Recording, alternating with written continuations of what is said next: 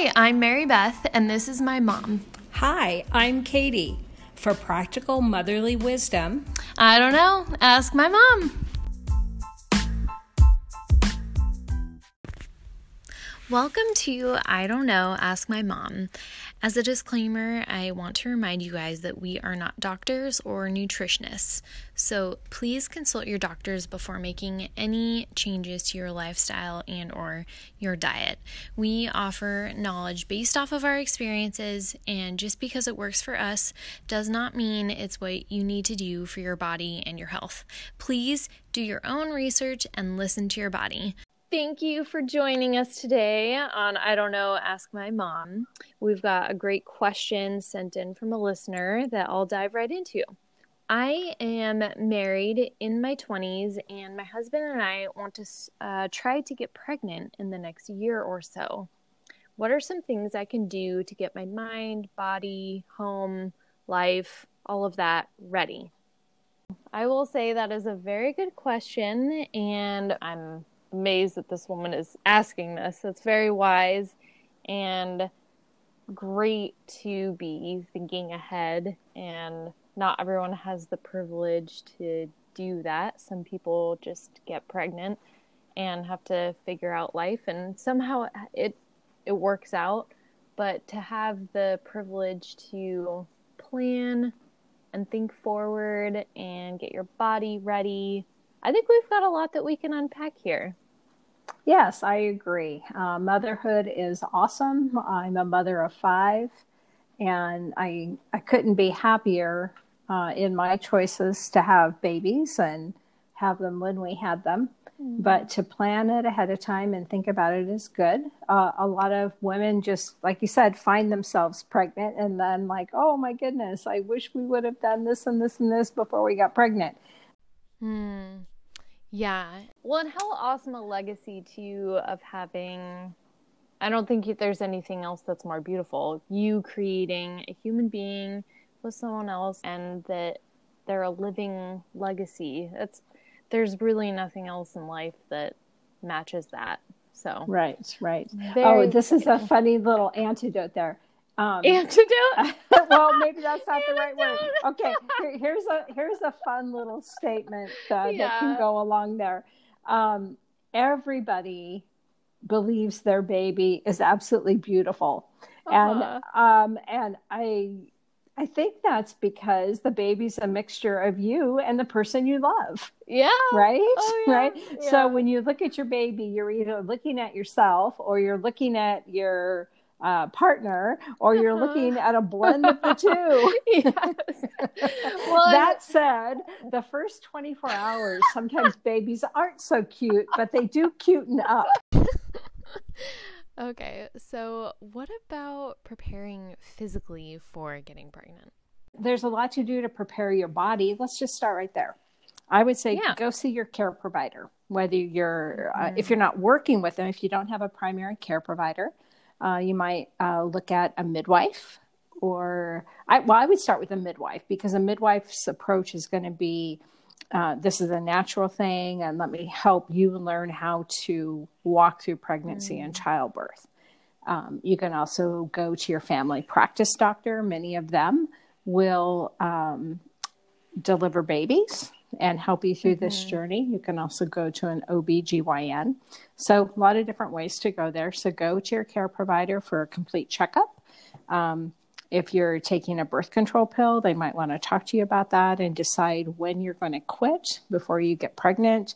Um, and I, you know, don't stop taking a pill until you want to get pregnant because you can get pregnant right away. and some people yeah. think like, oh yeah, it may take me an entire year to get pregnant. That's true, but it mm. may take you two weeks also. Mm. So be sure that you're ready. Um, you know, you could switch to barrier methods instead of, you know, a hormone, but again, that's a personal decision that you need to make. Um, you might want to have them do a complete physical and blood work and just see if your body is, you know, lacking in some minerals or vitamins that you may need to maintain a pregnancy. Mm, yeah, those are all really good tips on how to ensure your body is ready. And next, I would say to think about your relationship and make sure that you are being open and honest with your partner. So, in regards to getting pregnant, I would just say, you know, make sure your partner's on the same page with you as far as when you want to get pregnant or when you want to start or try, and then play that out. Like, make sure that you guys are on the same page with your hopes and dreams and expectations for finances and who's going to work, who's not going to work, what that looks like, um, who's going to raise the baby, and just be transparent. And it's easier to have those conversations before you have the baby as opposed to afterwards. I agree with that. And also, a lot of my feelings around that come with from my experience talking with moms and dads after the fact. Uh, as a postpartum doula, I'm up all night long with them, and sometimes emotions and uh, things are a little more intense at three o'clock in the morning when you really need to get to sleep and the baby's awake and you're trying to calm or feed a fussy baby. And uh, the the decisions around finances is huge these days because um, a lot of people make a decision before they've had the baby that they're both going to continue to work and that might play out in several different ways. You might have uh, them working opposite schedules and then uh, thinking that while the other person's at work, the other person can take care of the baby. And, and that does work quite often. But you've also got to realize then that your relationship may be strained because you don't have the time together that you would normally have. And maybe you're not getting as much sleep and, you know, different things like that there's also who's going to raise the baby. Are you going to, you know, do you have a grandparent that's going to help out, or you know, are you looking at daycare? Is there a chance that maybe one of you cannot work after the baby's born and you can raise your own baby? So I think one of the cautions that I have is that people make those decisions before they have the baby. And then they make it in such a way that they don't give themselves room to change their mind and making a decision about a baby before you have the baby is where I find people have some conflict afterwards.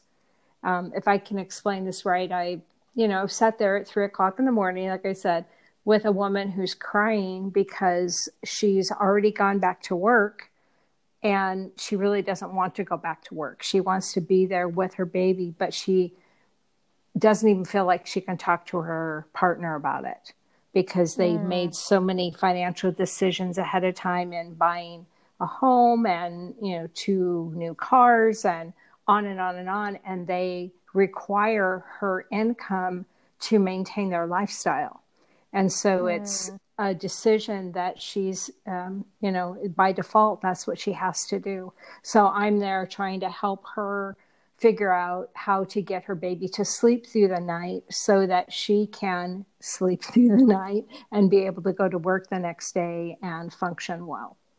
Mm. So, so in my case, my first baby was born premature, and that comes with some extra complications and extra time that's needed with the baby.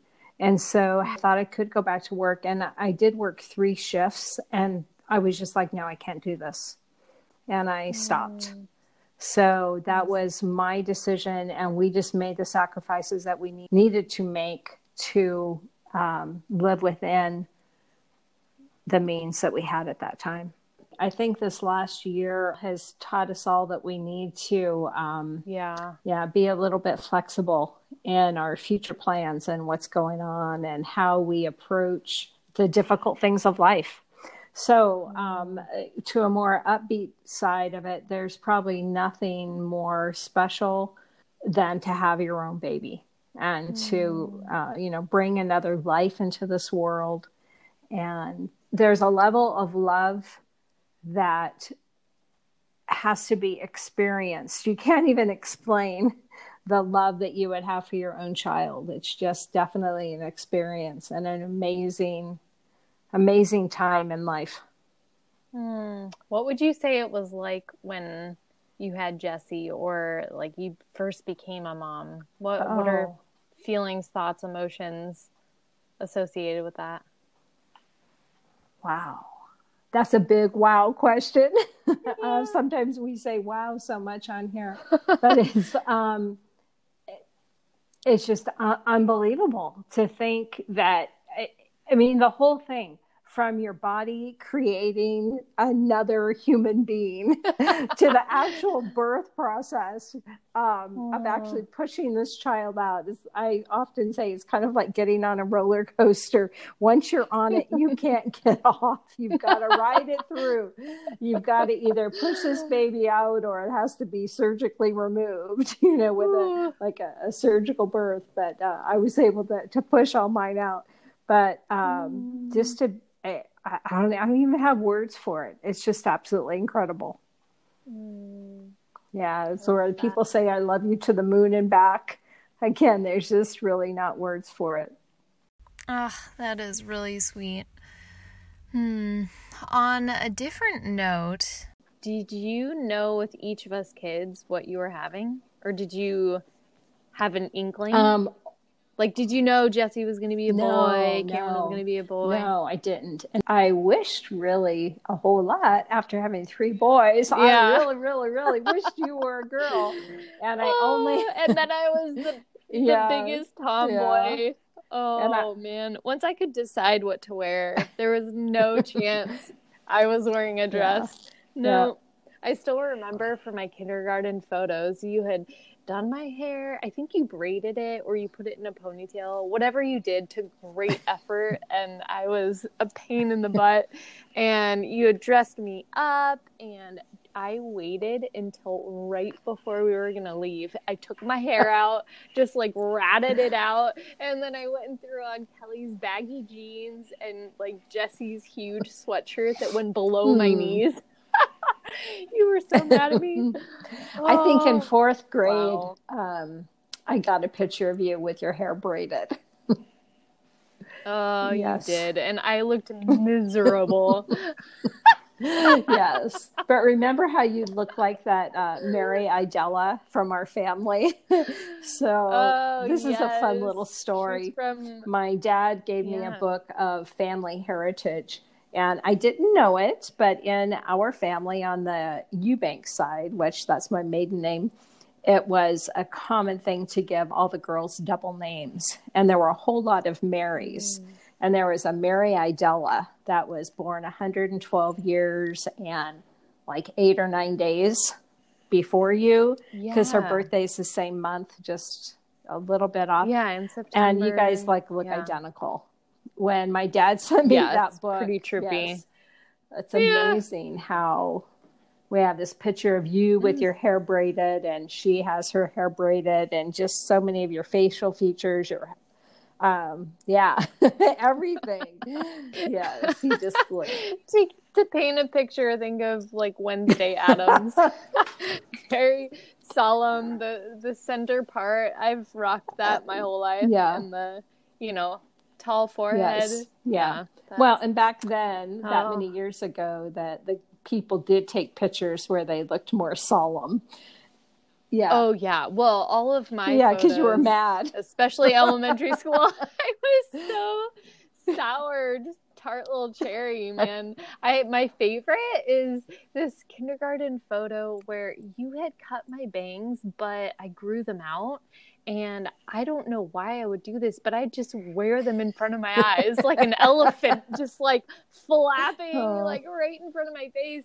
And this uh, photo, I don't know why this was a thing, but the kindergarten teacher had taken a huge watermelon and we all had our arms crossed on top of the watermelon. And there I am, sour faced with my bangs fully in front of my eyeballs can't like I can barely see the uh, the photographer.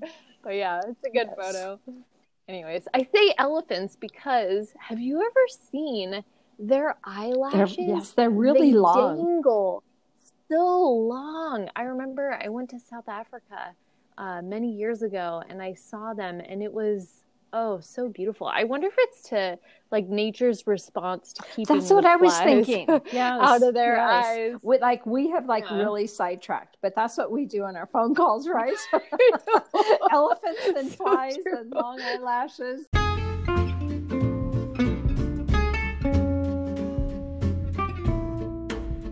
Thank you so much for tuning in to today's episode of I Don't Know, Ask My Mom. In summary, number one, motherhood can be so special and immensely rewarding.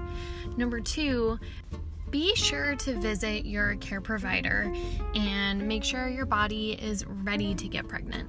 And number three, be open and honest with your partner about your hopes, dreams, and expectations, while also allowing tolerance in case things change after you have the baby. Lastly, we love responding to your guys' questions, so please email us at idkask